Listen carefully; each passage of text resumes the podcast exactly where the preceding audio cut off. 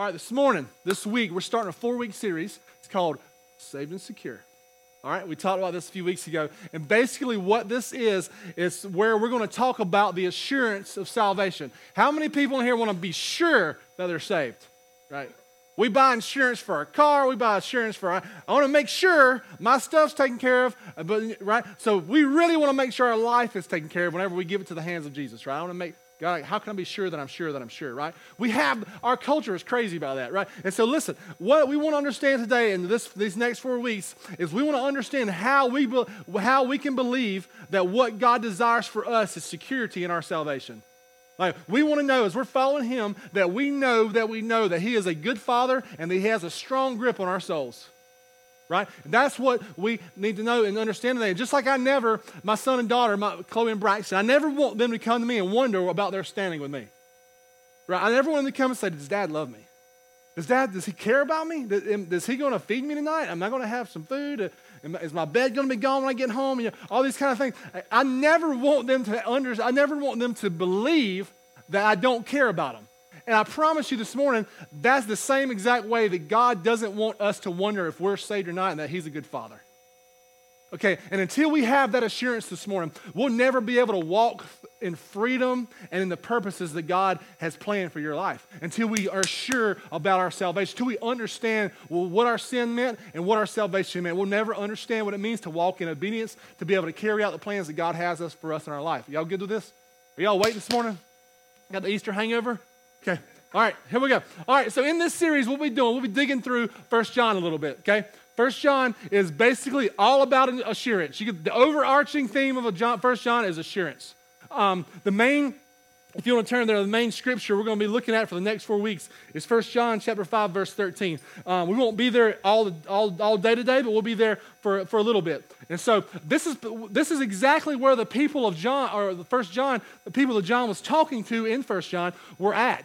They were in a place where the Gnostics had come into the church and they were, they were, they were preaching half truths about the gospel. They were saying things like the, the, the, Jesus was only the Christ from the point of crucifixion to resurrection, that he wasn't, he wasn't fully God, fully man from the time of his birth. He, they were distorting the gospel. And what that looked like is they were influencing the church to start believing a false gospel. And there was some, there was some just fogginess in what the gospel was, who Jesus was. Was he really the Son of God? And what, what John was doing is he was encouraging them, saying, remember. Remember the gospel. Remember what you've been taught because it is strong and is the power of God for salvation.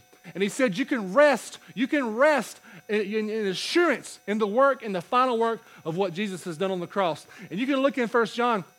I think it's First John 4. There's a multiple. I'm talking about 5, 6, 7. I can't remember exactly. There's, there's phrases where John is saying, This is how you know. This is how you know. This is how you can know. This is how you know. Over and over and over again. And anytime you read something like that in Scripture, underline it, circle it, because that's an important phrase. Because we all want to know stuff, right? We want to know that we know that. We want to know facts. We want to make sure we understand and we have the full description of what we're putting our life on, right? So we want to make sure that we know. And so the main text I just told you, 1 John 5, uh, verse 13, let's read that together. What it says John saying, I write these things to you. Well, who's he talking to? The people who believe in the name of the Son of God. He's writing to Christians. I write these things to you, Christians. Well, why does he do that? So that you may know that you have eternal life. Uh, he's encouraging them, saying, Listen, I'm writing this stuff to you so that you can know that you're saved. Well, why it, why is it so important that they know that they're saved? Why is that important? Because without assurance and security, you're going to spend your entire life trying to fill your life full of religion, doing things, trying to earn your way to heaven. Without that assurance, you will never, ever, ever understand what it means to be saved. And so, some of the questions we want to tackle with this, or these, tackle these few weeks, and we want to deal with, we want to ask, like, how, how do you know that you know God? I want you to look in yourself in the mirror. I, and these next four weeks, um, except one. I'm not preaching one of the weeks, but every week, I want you to go home and I want you to look in yourself in the mirror. I want you to be like, I don't know. Okay, this is how I know because it says it right here. And I want you to. I want, I want this to be between me and you this four weeks. Nobody else in this room, just me and you. Let's talk. Let's talk this out together, one on one, discipleship mentality here. Let's, let's just do this together because it's important that we understand these questions. The next one is how do you know He loves you and that you're at peace with Him? How, how do you know that? Like, how can you, church, one of the things, the pro, one of the biggest problems the world has with you is because you can't articulate without using Christianese what the gospel is. And it's important that we need to understand, we need to be able to give a clear picture of what the gospel is and how you know that Jesus loves you, how you know that you're saved, how you know that you know the creator of the universe. Because that don't make sense to a lot of people in the world out there. And so this morning, let's answer some of those questions. How do you know that you're going to spend eternity with him? What is eternity? How, how do you know that you're saved? And one of the things I do in discipleship, my first day, I'll ask, I look in your face and are you saved? And I'll just let you look at me. I'll just, I'll just, we'll just sit there for a minute. Ask Thomas Blige. He'll tell you. The second question I'll say, he'll say, he'll say, he'll say, he said, yeah, I'm safe. And I let him say, how you know? And it was just awkward. It was like, okay. So listen, that, but listen, we have to answer those questions, don't we? Like, we need to understand those questions. And before we go any further in that, we need to make sure we have those rock solid down. And these questions, what they're meant, they're not meant to make you doubt your salvation. Anybody that walks out of here doubts their salvation, I failed. That is not what it's meant to do. But what it is meant to do is it meant, it's meant to challenge what you're basing your eternal security on. Like, what are you basing it on? You, if you're here this morning, you're some nominal Christian who comes to Christian or comes to church on Easter and Christmas, and you come when your boyfriend or your girlfriend invites you. You come whenever your, your husband makes you come, or your wife makes you come, or your children's guilt you. Wherever you're at on that spectrum, what are you basing your eternal security on? And we have to be able to answer that with clarity. And we believe that until we have a firm answer with these questions in our hearts, that, that you won't be able to fully walk out the plans and the purposes that God has created you for, or be able to answer the calling God has on your life. Has He called you to be a, a pastor? Has He called you to be a missionary? Has He called you to teach in kids? Has He called you to disciple in your workplace? Well, if you don't know the answer to these questions, it's going to be hard to carry those things out without a religious mindset. You understand that? And so I, I, guess the overarching questions, there's, there's two, I guess, that we need to, or one, that we need to understand and get out the way is, does God even want us to know for sure that we're saved? Does he want us to know that? Does he want us to, does he want us to work out our salvation like you see in Philippians? What, what does that mean? Is that, is that what that's talking about? I don't, I mean, listen, we need to be able to answer these things very clearly in our, in our hearts so that we can speak confidently out of our mouths as we're sharing Christ with people. And I want to tell you the answer to that question is yes. Jesus wants you to know that He loves you. God wants you to know that you're saved if you're saved. God wants you to be assured of that fact. He, because there's two things. Because He loves you, and when someone loves you, you want them to know that you love them, right? If I love my wife, I want her to know that she's my sugar mama. She's awesome. Know, I want her to know that I love her. I want her to know that I, I would do anything for her. I want her to know you know, I want her to be sure of my love for her. And I would do anything to make her know that she is loved, as long as it's not illegal. And the, the, only, the only way that we'll ever, the only way that we'll ever develop a real love, I mean, my wife and I, or God and I, eh, the only way that I will fall in real love with God is whenever I'm sure that He loves me. And I'm sure that I'm saved. And I'm sure that I've been delivered from my sin and I've been, I've been made new. 2 Corinthians 5.17, the old is gone, the new has come. You know, I, I become a new creation. That's how I know, and that's how I'm understand where that works. And I've heard a pastor say one time, he said, real love only grows in the soil of security.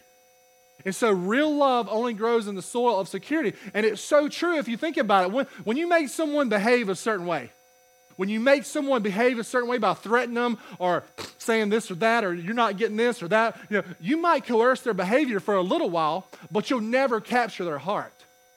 Does that make sense? Like you, you can make somebody. Uh, if you got kids in here, you know what I'm talking about. Like you, you ain't getting that. You ain't doing that. You, I'm giving you seven toys if you come over here and take this picture. Let's go. Listen, we know what we're doing, right? That, that's what we do. And so you can't. That you can. They know that you love them. They know that whatever. But I'm saying you, you can never capture someone's heart by coerced behavior. And that's what God is after. He's after your heart. He's pursuing your heart. We talked about the, um, the prodigal son last week, how God the Father was pursuing the son through his life in his sin, even whenever he was in the middle of rejecting God. And this is how assurance works as we start this series.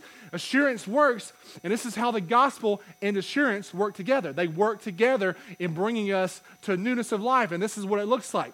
Because assurance in the gospel has so much more power to produce the good fruit that Jesus talks about in Scripture in our hearts and our lives than the threats of the law that you read about in the Old Testament. right? Don't sin, don't, don't do this, don't do, don't do this, or I will kill you. Like that, listen, that that his love for me, the gospel produces way more good fruit in my life than, than trying to follow a set of rules and laws. Does that make sense? It's so, it's so, it makes so much sense. And, and God desires for us to be sure of our salvation. But here's the problem. Uh, I've read so many books and stories. There's a, um, there's a book called Pagan Christianity. Uh, it's, it's a great book. It talks about how our culture is and how we do church. It might not be exactly how you know biblically it looks in Scripture. There's a, um, and there's different books like that that I've read where it talks about how uh, like over 50% of Americans claim to be Christians. I'm, I'm not sure if that's still true today because um, it's an older statistic, but uh, they, they said that they prayed some sort of uh, sinner's prayer in their life. They, I've, I've said the prayer, I've, I've done this. And, and even though half of America have no regular presence in a church or, or any kind of lifestyle or worldview that is in any way associated with Jesus, period. But they associate, I prayed a prayer to get to heaven. I've, I've got my assurance, I've got my insurance down to, to be able to provide me um, some security and some stability in church. But when these people hear that you need Jesus to be saved, they think, oh, I got that. I've been there. I, have been to church. I raised my hand in church. I prayed a prayer. Uh, I got baptized. I'm good, right? And, we, and a lot of times in churches, that's where we associate with who's saved and who's not saved. Somebody goes oh, under the water, comes out, oh, that's saved, next person. Yeah? We, we, we create converts instead of disciples. And we talk about that in here a lot. The church has to stop creating just converts. We're meant to convert people, we're meant to equip people, we're meant to send people. Those three things are huge. We need to bring them to Christ, let Christ change their heart, equip them to be the men and the women they're called to be in Christ, and then send them into the world to see them their gifts used the way God intended them to be used. But they don't understand that. And this is where Matthew 7 comes in. Matthew 7, verses 21 and 23. And this is Jesus talking. He said, Not everyone who says to me, Lord, Lord, will enter the kingdom of heaven. How terrifying is that? Let that sink in for a second. Not everyone who says to me, Lord, Lord, will enter the kingdom of heaven, but only the one who does the will of my Father who is in heaven. Many will say to me on that day, Lord, Lord, did we not prophesy in your name, and in your name drive out demons, and in your name perform many miracles? Jesus said, and then I'll turn to them plainly. Plainly, I never knew you. Away from me, you evildoer. And you can look at that word evildoer as distorters of the gospel, arrogant, prideful. It's so important that we understand that most of all of these people that Jesus is talking to in this, in this scenario here will have prayed the prayer, will have been baptized, will have walked the aisle, will have done all of this thing. They have, and they'll have this confidence of a salvation that they didn't possess. That's terrifying. Just in case you, that's scarier than any movie you've ever seen. That's scary. That's terrifying. That's a, that, is, that, is, that, that is not where you want to be. Because all of this has happened because they didn't understand the gospel. They didn't understand what Jesus meant in the gospel. And this, in large part, is the American church today. We pray a prayer. Okay, I'm good, I'm in. We, we do the things we, we think that God requires for salvation, all the while ignoring the commands that He's given us in Scripture. If you don't believe me, Let's have a, a Bible memorization challenge. Let's see who's memorized Scripture. and Where are we at on Bible knowledge? Do we know what the Bible says on different things our culture is facing right now? And are we standing on those Bible biblical principles or are we standing on our worldview of experience? Because if our worldview is, is, is set by experience, we're going to be off in left field somewhere. Our worldview has to be set on Scripture. Set on Scripture. You know, that, and that's why the world, and I mean, that's why the Word, the Bible says, and what he says, Jesus says, uh, if you love me, you obey my commands. That's not saying, obey my commands so I know you love me. It's saying the fruit of you loving me is going to be you obeying my commands because my, my, my commands aren't burdensome. They're freeing. They give you freedom and surrender. It's beautiful how it just, there's, a, there's a, just a, a freedom in that. But sometimes our pride and our arrogance says, I, am my own boss, man. I'm not, I, I, no, I'm going to do what I want to do. I make the rules, man. I, I, got this down. I know what's happening. And honestly, I'll be honest with you, the greatest fear I have as a pastor is, that, is the thought that some of the people in our church being in this group, that terrifies me. It makes me lose sleep some nights because Jesus is describing church people in this, like us, like me, like you. People who are around the gospel all the time. They heard the gospel nonstop, but they never responded to the gospel. They never received it for themselves. They thought it was a beautiful thing. But they never allowed the, God's love to be theirs. They didn't believe that God loved them. They believed God loved everybody else, but not necessarily them. They never gave up the control to the King Kings and the Lord of Lords. They wanted to retain some of the control. They prayed a prayer. They, they did religious activity. And my goal is not to, to scare anyone, but there are several things that church people often use to assure themselves of their salvations that are not at all legitimate. I mean, I think about the prayer. I think about religious activity. These people in Matthew 7, man, they were very active in their churches. You read about, we casted out demons. We did this. We did that. We did this. Jesus, did we not do this? They were, they were, they were very involved in their churches. They went on mission trips. They knew verses together. They, they served in church. They were even active in their, their prayer ministry at their church. Did you see that? It says, didn't we cast out demons in your name? That's a big deal. They were helping cast out demons. And they were, Jesus said, I didn't know you. That's terrifying. That needs to make us say, Where am I at, God? Show me where I'm at. And if you pray that prayer, I promise you, He'll show you where you're at. He'll give you a good sign of where you're at. But people sometimes, what they do in this little scenario, they use the fact that they're moral. And this is where the Pharisees were at. The, the, the religious people always get back to my morals. Look how good I am. I'd go to church. I was serving kids four times a, week, you know. Or the, fact they, they, but they use the fact that they feel guilty about their sins and their mold, their morals. You know, they, they, they use those things to, to, to kind of give them some assurance. But you look at Matthew seven; these people were moral people. These people who they, they, they felt guilty about their sins. But I want to tell you right now, feeling bad about your sins is not proof that you've been saved. There's multiple, multiple, multiple offices that have therapists and counselors that have people that are, that are trying to help people walk through their guilt. There's whole companies built on it. And listen, you, you can express repentance. You can express repentance and faith in a prayer, but it's not the prayer itself that saves you. Uh, you, you, can, you can express all those things, but the, it's not the prayer that saves you, it's the repentance and it's the belief behind the prayer that provides salvation. And it's possible to repent and to believe without ever praying a prayer. And it's also possible to pray the prayer without ever repenting and believing and having faith and understanding this is one of the crucial things in your faith as a believer. Because repentance, if I can give you a, a very uh, elementary definition of repentance, is, is means to agree with God, to change your mind, to agree with Him. You're right, I'm wrong. You're, you're right about my sin, I'm wrong. God, I, I need you. I, I, Father, I turn from my ways. I, I give you the glory. I give you my life. And that's what it looks like. And I, I love the biblical grounds for assurance. You look in Scripture. You look all in Scripture. You look in um, John where it talks about the vine remaining in me. The biblical grounds for assurance, if you look in the Scripture, if you read the Bible, it's, it's, it's a continued walk towards Jesus. It's a continued walk towards Christ. It's an abiding in Him. And abiding means I live. I live there. I live in Him. I live in Christ. Not an activity, it's an abiding. I'm in Christ. The abiding is what's going to produce the activity. It's the abiding that's going to produce the love, the serving, the giving, the going. The giving, the going, the loving, the serving is not going to produce the abiding. It never, it's impossible for that to happen. It's, it's, it's also, it's the denying of ourselves, not the pursuit of comfort pursuit of comfort, making ourselves feel better, comfortable more. I got more stuff. I got more things. I got, I got, I have a better, you know, this, that, and that. I'm I can't have a, I can't have a, a uglier house than this person. I got to make sure. Comparing ourselves. It's not the pursuit of comfort. It's bearing our crosses.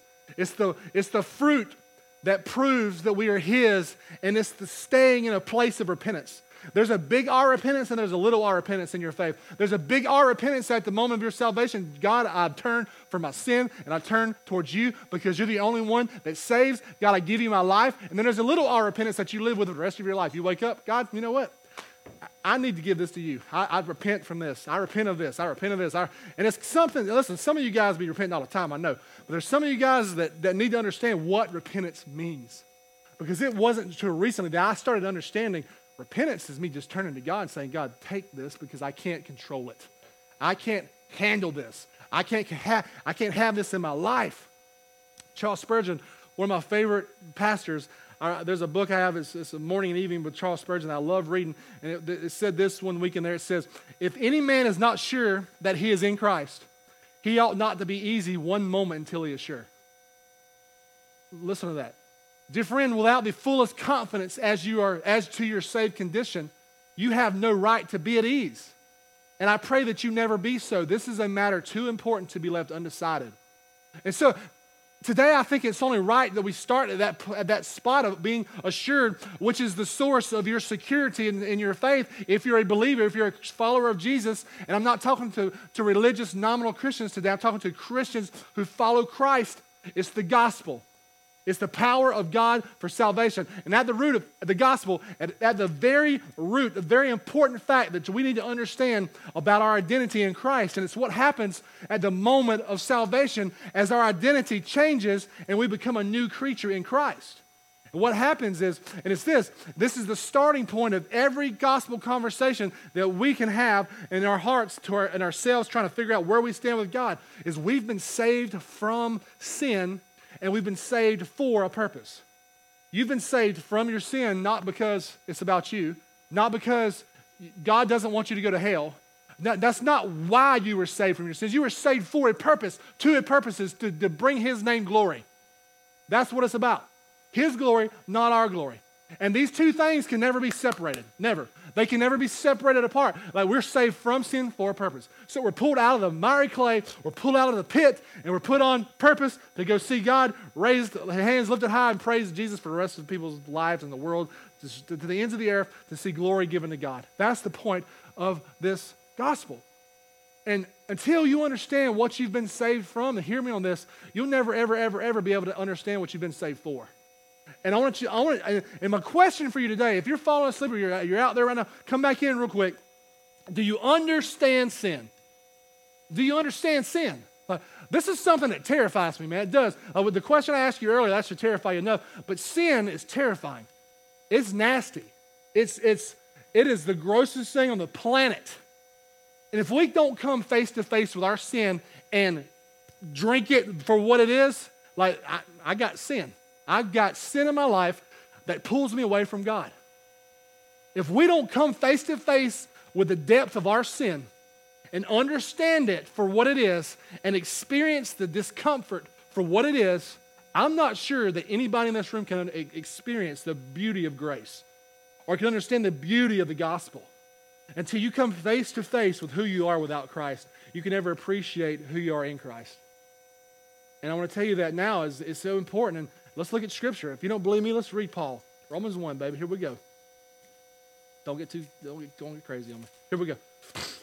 Verse 18 to 23. Romans, Romans 1, 18 to 23, and then we'll skip over to 28 through 32. It says this.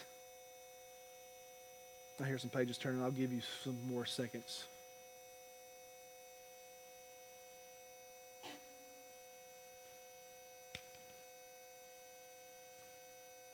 It says, The wrath of God is being revealed from heaven against all godless and wickedness and wickedness of people who suppress the truth by their wickedness. Since what may be known about God is plain to them because God has made it plain to them. So, what, what this is saying is God has made it plain who He is. If you don't understand who God is, it means it's not on Him. He's made it plain of who He is through scripture, through creation, through God, somebody speaking the gospel to you. He has made it plain. If you don't know who God is, it's because you've turned your ears off to it, you put a block over your heart, you have a hard heart, or there's a stronghold in your life, or you're living in sin. There's all kind of different things. God has made it plain to us of who he is. Verse 20, for since the creation of the world, God's invisible qualities, his eternal power and divine nature have been clearly seen. Clearly is a word you need to circle. Clearly seen being understood from what was been made, so that people are with, with what? Without excuse. For although they knew God, they neither glorified him as God nor gave thanks to him, but their thinking became futile and their hearts were darkened. Okay, let me just, before you start, well, Paul's talking to somebody else. Let me, let, let's just walk through this for just a second here. For although they knew God, they neither glorified him as God, God nor gave thanks to him. Who in this room has been perfect about giving thanks and glorifying God this week. Exactly. Let's keep reading. Number 22. Although they claimed to be wise, they became fools and exchanged the glory of the immortal God for images made to look like mortal human beings, of birds, animals, and reptiles. And before you get too far down that trail, guys, we worship athletes, we worship football, baseball teams, we worship idols who are, who are musicians, we worship money, we worship our wives and our husbands, we worship things because we were made to worship, and Satan likes to deceive us and cause us to worship things that aren't God. And this is what this is talking about. So we're not so far removed from Romans as we think we are, right? We're, we're, we're right snap, smack dab in the middle of it. Uh, verse 28, skip over there. Furthermore, just as they did not think it worthwhile to retain the knowledge of God, so God gave them over to the depraved mind so that they do what they ought not to do. God gave them what they wanted. He, had, he said, You want this? This is it. You can have it. He gave it to them. They became filled with every kind of wickedness, evil, greed, depravity. They all they were full of envy, murder, strife, deceit, malice. They were gossips, slanderers, God haters, insolent, arrogant, boastful. They they invented ways of doing evil. That sounds like our culture, right? They disobeyed their parents. They have no understanding, no fidelity, no love, no mercy. Although they know God's righteous decree that those who do such things deserve death, they not only continue to do those very things, but also approve of those who practice them. So if you look at this and it says, they know God's righteous decree. We know God's righteous decree. We know God's law. We've read scripture. We know the gospel. We know those things, but not only do we ignore it, we spit in the face of it. Right? We do that. Even as Christians, sometimes apart from Christ, we're fall back into this place. And we need to understand that we've ignored God. We've, we've desired the control for way too long. We've, we've desired the throne. We, we worship idols instead of God. We, I mean, how many times do we leave church to go to a ball game we skip this or that or the other? We, we struggle with giving because we don't trust the people. We don't do that. We struggle with the things God has moved in Scripture to, to, to, to push us towards in, in following Him. And we've created, created things. We've, we've, we've worshiped created things instead of the Creator. We've suppressed the glory of God in our hearts because it demands too much of us and it makes us uncomfortable. And what I want to share this morning with you about assurance of your salvation is that we have to understand our sin before we can understand our salvation. We have to understand the bad news before we can understand the good news. You have to be able to sit in that place. And since God loves us so much, He gave us free will. He didn't make you follow Him. Isn't that beautiful? A God of all creation gave me free will to decide if I would follow him or not. He gave me a choice. And that is the biggest sign of love in the world is giving somebody a choice. And then he gave us things that we wanted in our sin. And that's what ends up killing us. Our spirit, our soul. And look at the decisions of our culture right now, guys. Look at the, the proof of our culture right now, where every, even in the wrongness of the blatant sin of the things that people are passing and doing, and there's all kind of governments that are putting this into play, and there's all kind of things that go against the Word of God. And I hear people in church debating whether it's right or not, and it goes against Scripture.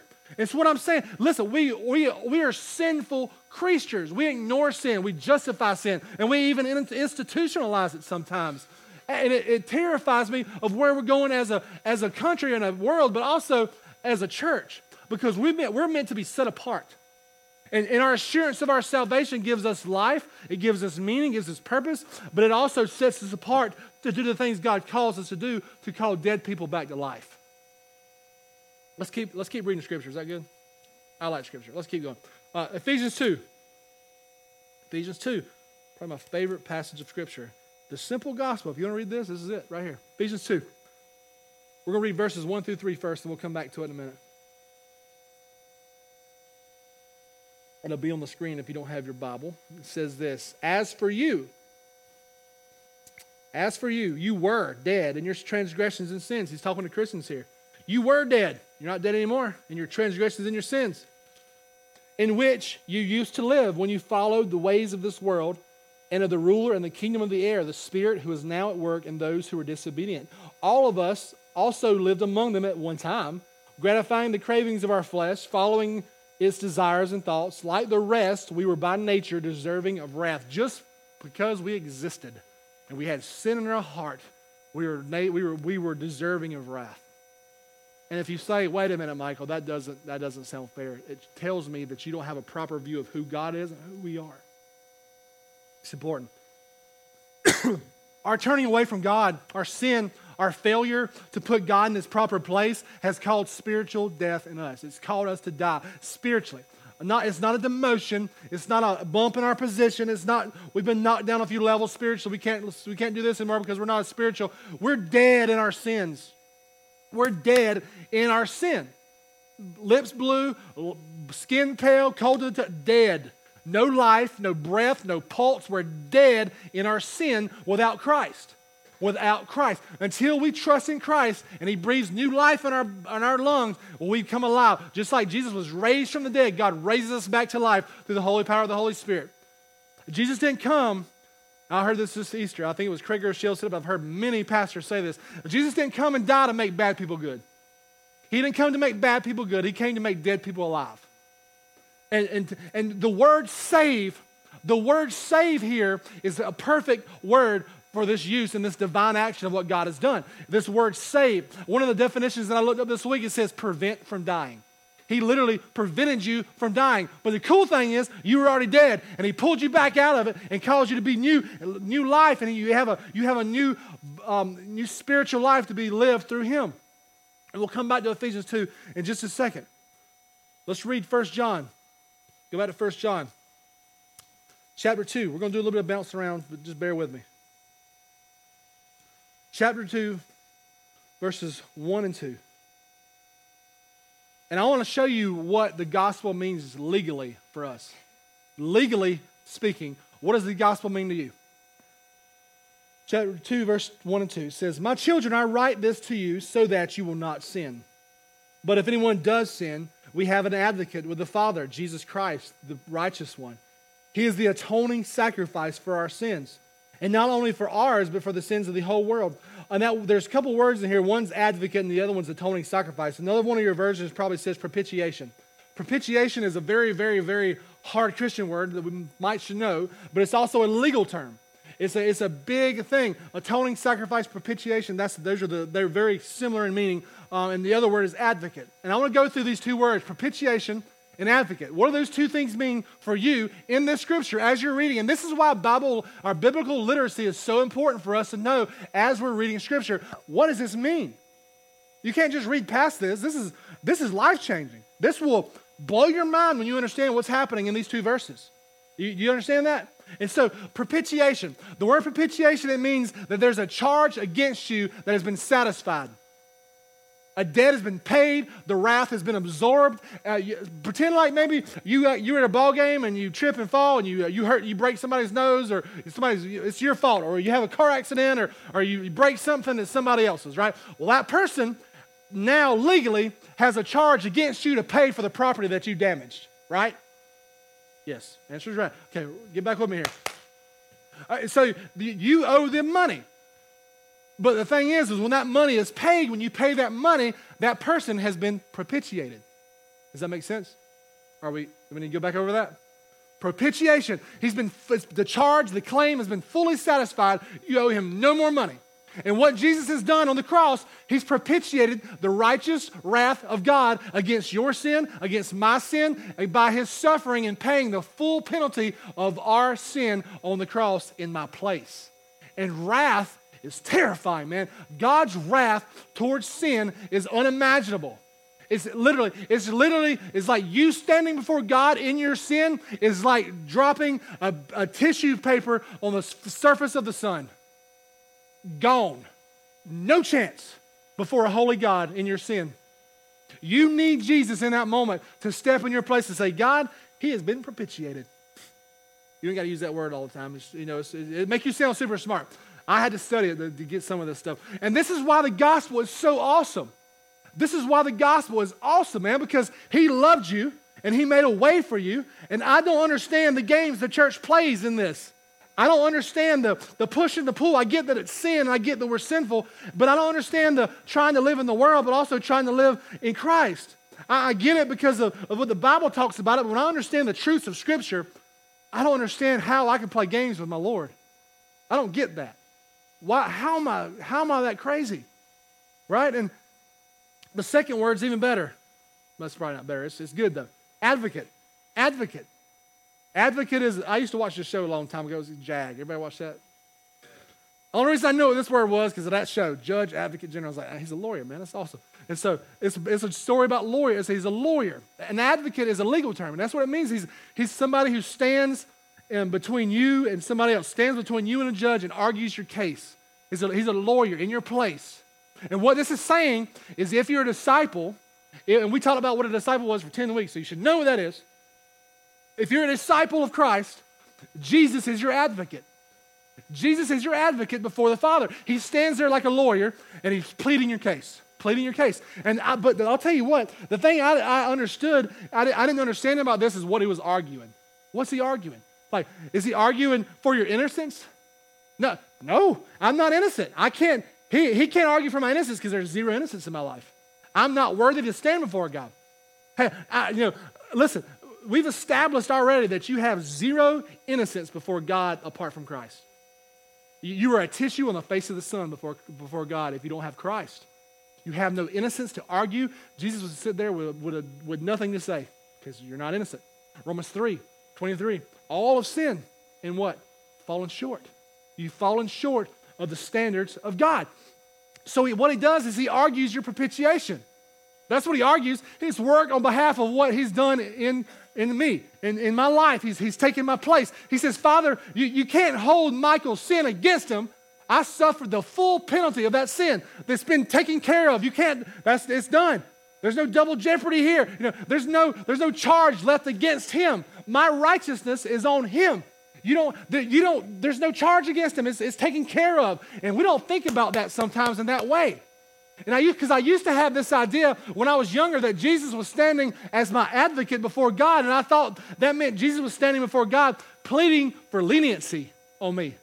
Don't, don't, don't, uh, you know, give it, just give him like one punch in the face. You know, no, don't be so, don't be so hard on him. You know, he believes in me. He tries his best. You know, he goes to church. He gives an offering. He does this. He serves the kids. You know, but this terrified me. Because what if God didn't listen to Jesus' case at one point? You know, what, if, what if God said, you know I'm righteous, he's not, and said that he's just? Since he's just, he says, know, he's out of here. And deep down, I always wonder, man, I was like, when I reach that end of God's patience, when is that going to be? Like, is it like 590 sins? Is it like seven sins? Seven times 70? Like, what, where am I at, God, in this? but I've had enough. He's dead. No, but this is where we get it wrong. Jesus doesn't appeal for mercy on behalf if we are his. He appeals for justice. He appeals for justice. He has satisfied all the charges against me if I'm in Christ. And he now says to the Father, he says, he says, Father, he says, I paid the price for this one and I took the penalty due Michael, and there's nothing left to, to, for your wrath to come against, and all the credit for that is due to me, and it's only right that he not be held accountable for the sin that I've taken care of.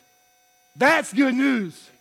That's the good news of the gospel. If you look over a chapter, or just right above that in uh, 1 John 1 9, what does it say? If we confess our sins, that means we come humbly before God. God, I don't have it right, but you do. Father, I need your help. I need your help in living. God, I've done this. Father, forgive me for this. I've broken your law. I need your forgiveness. It says this He is faithful and just and will forgive our sins and purify us from all unrighteousness. So not only will He forgive us, but He'll also purify us and go with us and help us as we go. And notice what it says though. It says, it doesn't say he's merciful and kind to forgive our sins. It says he's faithful and just to forgive our sins. God forgives our sins not because he's lenient, but because he's just. Do you understand that? It's not because he wants to be a little bit, I have mercy on you, bro. No, he's just. By the law, he can't, he, he's done. The sin is over. Because God is just, he couldn't, he couldn't demand two penalties for the same sin. Thank God. And that gives me a lot of confidence in my faith. That's why I have assurance in my faith. That's why I believe Jesus saved me once and for all. That's why I want to tell people about Jesus. That's why I'm able to walk around with a smile on my face, my shoulders pulled back a little bit, and say, My God's got it. I may not got it, but He's got it. I can walk in freedom in that. I can do the things He's called me to do with freedom, without fear of sin or shame anymore, because I know my life is in His hands and he, He's taken it for me. And this shows us that once we're saved, once we're saved, Christ comes into our lives and there's nothing else for us to do except do what he says do and go where he says go for the rest of our lives. And we die to ourselves, we come alive in him because of what he's done. Nothing, nothing, it's nothing to do with what we've done or we have done or what we will do. And this is why we can rest in our security and our assurance in our salvation. Because if we're saved, but there's nothing we have, it's because of nothing we've done, and it's totally dependent on all that He's done, because it's something that, if it's something that I've done, then it's going to mess up consistently, and it's never going to be good enough to stand in front of a perfect God. The reason we struggle with assurance in our salvation is because we still think we have some sort of thing we must do or some sort of goodness that we must attain before we are accepted before God. That's why we struggle with it. I'm not. I've screwed up this week, so I gotta. I gotta go in here and, uh, and self-load for ten minutes and pray for two days, and then God accept me back. You know, I, I won't talk to Him for a little while and make myself right, and, I, and, then I'll come back after He's forgotten about that sin, and, and we'll make sure we're good again, and we'll, I'll get back to serving again. That's how we treat God. And that's pathetic. What this shows is a lack of understanding of the gospel. It shows a lack of understanding, and what this is is an epidemic in the church. It's time for the church to stand up for what the Bible says, to read it, to know it, to do what it says. Gospel literacy is so important to the life, to the effectiveness of the church. And Satan knows this. And so what does he do? He attacks the heart of man to, to, to, to, to accept half truths, to accept an easier way, to accept something else that that's an e- is easier to get into. But if we understood what we're saved from and what we're saved for, really, we would be unstoppable as believers in Christ and as a church. The Big C church, not just this one, we all would. If we understood what the gospel meant for us, we would be unstoppable. And John is trying to show the audience that he's talking to, the church, that God has removed the guilt from their lives. Who wants to live a guilt free life? Everybody in this room would love to be guilt free. I'm just speaking for you because I know it's true. If you want to be guilt, that's weird. There's no charge left against someone who is in Christ.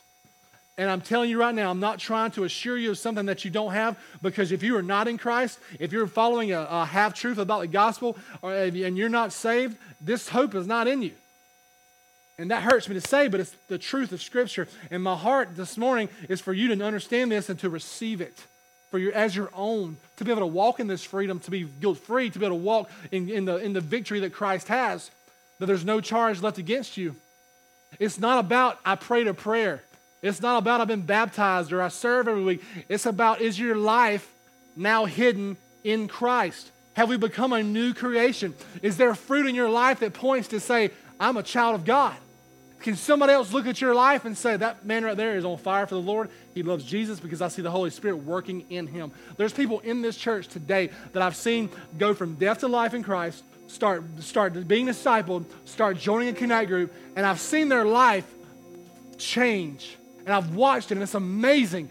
That is what Scripture is talking about the fruit of Jesus coming alive in somebody. I sat across the table with someone before who was confessing their deepest, darkest sins to me, and I was like, it was like, it was like, oh my God. Now this person can't get enough of Jesus. This person can't get enough serving, can't get enough of going and loving on people because Jesus has changed their heart.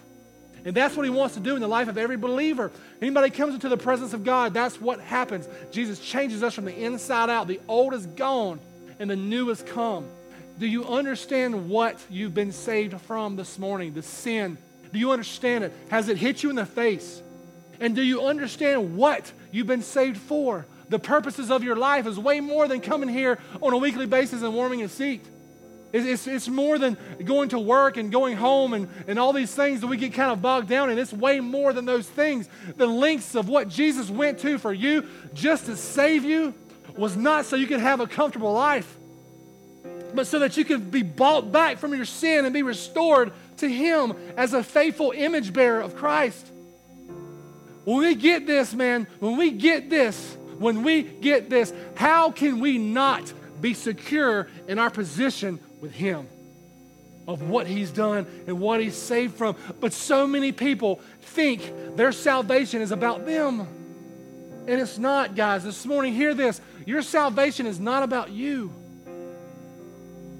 That's hard to say, even, even harder to accept. Your salvation is not about you. But when that's the place we start from, that my salvation was about Michael, guess what happens? I'm insecure I, because I can't hold that weight that God has. But so many people will still think that their salvation is about them. When that's the place we start from, that's where insecurity comes and that's where kingdom effectiveness dies. But assurance and security in our faith, what it does is it creates humility in us and it also creates confidence in us. And those two things are like, what? That's weird. It's a humble confidence. It's a confident humility of where we are. It creates humility in life and confidence in eternity. It creates humility in our relationships and confidence in what we believe, confidence in who you are in Christ. And most of all, confidence to walk out the purposes you were created for. And the only experience more the only, the only way to experience more assurance in your faith, in your salvation, is to go deeper and deeper and deeper and deeper and deeper into Scripture and deeper into the gospel. The only way to experience more assurance in your salvation is to go deeper in the gospel. For those of you this morning who struggle with this, it's probably because you've walked away a little bit from Jesus. It's belief in the gospel that leads to assurance and security. A, a lot of you will nod your heads this morning in agreement, like, yeah, you're right, bro. But it hasn't affected the way you pursue the knowledge of God. It hasn't affected the way that you live yet.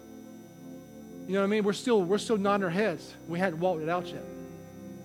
My heart and my dream, whenever we planted this church, was to see hundreds or thousands or however many God wants, people walking their lives out in confidence, assurance of their faith, in walking in the purposes that God created them for and the gifts that He's put in their life, and them actually using them. Seeing the church come alive with the gifts. This community's changed. The knowledge of God is what changes those things. Hosea 4 6 says, My people are destroyed from lack of wisdom, from lack of knowledge. We're still trying harder. We're still trying to, to find time to read the Bible. We're still trying to find time to pray. And guys, if that's where you're at, that's a dangerous spot to be. Pursue Him, find Him, seek Him. It's more important than your job. It's more important than any amount of money that you're making. It's more important than your family. Jeremiah 29 13 promises us it says, We will find him if we do what? Seek him with all our heart. You will find me if you seek me with all your heart. And what else do we need to know this morning before we start obeying what we already know? What else do we need to know? What other fact do we need to hear? What other point do we need to be like, yeah, that's good? What, how much more do we need to know before we start doing what we already know we're supposed to be doing? You know, where do we where do we draw the line? This right here is why we encourage people every week. Serve, give, go, serve, give, go. Get plugged in, community, connect group. Because this is where life change happens at. It's because, you know, it's because we need to see that being devoted to Christ is, is us coming alive in the church. But one of the many reasons why some of us struggle with this is condemnation. If that's you this morning, if you're struggling with condemnation here this morning, it's a lie from Satan. It's because Romans 8 tells us that. It's because we devote so much time thinking about all that Christ has yet to do in our life that we forget that how much Christ has already done through Christ if we're in Him. We forget. Our security issues aren't, aren't caused by a lack of Jesus, uh, they're caused by a lack of seeking Him and a lack of, of faith in what He's done. Jesus is plenty. He can take every bit of insecurity you have, He can take every bit of sin you have and, and, and destroy it. But we've allowed sin and Satan to define us by our shortcomings and our sin. We've allowed him to take us out of the game spiritually, we and we've, we've willingly jumped into this little hamster wheel of trying to earn our way back to him and trying to find some sort of worth that may not even be in Christ. And we follow at a distance and we become fans of Jesus and not followers. And that's not where Jesus wants us. That's not why he died. And that puts us right smack in the middle of Matthew 7. And Jesus has created you for way more than that this morning. Jesus didn't die on the cross for us to live nominal Christians' lives. He didn't. He didn't die for us to aimlessly wander around this world for 80 years with a distance association with God. Jesus died to pave a way for us to be confident and assured that because of what He's done, we can stand before the Father boldly. Boldly stand before the throne of God. Can you imagine standing boldly before God? My word. I read scripture about God, like in, in Revelation, like the throne room. I mean, I get all kind of emotions, but boldness isn't one of them. Like wetting my pants is probably the, the biggest one I get. You know, that I'm terrified. That's whoo, that's gonna be big time, you know? If you're a Christian in here this morning, a disciple, you were saved from your sin for a purpose. Live in that. Christ has done all there is to do for you to live in that freedom. All there is to do. You don't have to turn there. We're going to read Ephesians, the rest of Ephesians 2. I want, I want you to hear this. Verses 4 through 10. But because of God's great love for us, who is rich in mercy, he made a way, made us alive with Christ, even when we were dead in transgressions. It is by grace you have been saved, and God raised us up with Christ and seated us with him in the heavenly realms in Christ Jesus, in order that in the coming ages he might show his incomparable riches of his grace expressed in his kindness to us in Christ Jesus. For as by grace you have been saved through faith, and this is not of yourselves, it is the gift of God, not by works, so that no one can boast. For we are God's handiwork created in Christ Jesus as a new creation to do good works, which God prepared in advance for us to do. When you find your identity in the one who created you guys, it'll change your perspective on everything. When you find your identity in the one who created you, that some of us need when it comes to our faith this morning, we need to understand, we need to have a perspective change. When God gives you a new heart and He renews your spirit, He's doing what He's doing is not for your sake. He's doing it so His name can be made great through your life. He is the object of salvation. He, His glory is the centerpiece of all that God wants to do through us. We're not, we're not a Christian for our own well being, we're a Christian to look like Christ to the world around us. And this morning, where are you at with this? Because I'll tell you this, Now, our prayer team is praying for this. Because I believe our church is suffering from some sort of, I don't know, it's a stronghold or some sort of heaviness. But whenever the, the gospel is preached, the Holy Spirit is present. The, the gospel and the Holy Spirit, they go hand in hand. They, they move in people's hearts. The gospel always requires a response in our hearts. Whether we're saved, whether we're not saved, if you hear the gospel, there's a response. There's a response that happens. A response that happens. Uh, so, what is your response today in this? Are you saved? Do you know that you know God? Do you know that He saved your life? Do you know that the, the cross was for you? Do you know it, or is it just some not, just head knowledge, or is it something that's changed your life? If it hasn't, if it's just something you just just kind of like kick to the side for a while, listen. If, if you need to come to Christ this morning, I, we're going to sing another song here in a second. I'll be over here. Some of our prayer team will be up here. Don't leave this place without responding. If you're not sure of your salvation, Let's talk that out. Let's walk that out together. But let me tell you something. When you understand who you are in Christ, what He saved you from, which is sin, and what He saved you for, your life will change forever, and God will create in you a new, a new person. And in that person's life, you will see things that you never thought you could do. You will see places you never thought you would go, and God will work in your life that you never thought He could. And that's what it's about, about living our faith out for Him. And so this morning, I want to pray for you. And as I pray, y'all come, y'all, lay some stuff down at the altar, repentance, prayer. If you need prayer, we have prayer team. If you need to accept Christ for the first time, I'm here to do that. I will walk you through every step of the way. Let's pray. God, we love you so much, and I pray, God, this morning that you would just be evident in the, in the hearts of people this morning, God, that you would move in this place. God, I pray there's someone this morning here that is, is far from you, God. I pray that you would just bring them near. God, I pray that the heart that's distant, God, that you would break it right now in Jesus' name, Father. I pray that you would move in this, uh, in this congregation, God, that you move in our church. You would make us more like you, Father, that you would give us an assurance of our faith, that we would know what we've been saved from, and we would know and be confident what we were saved for, God, and that's to bring you glory for all of our days. God, we praise you. We give you glory because you're the only one that deserves it, God. You're the only one worthy of it. In your name I pray.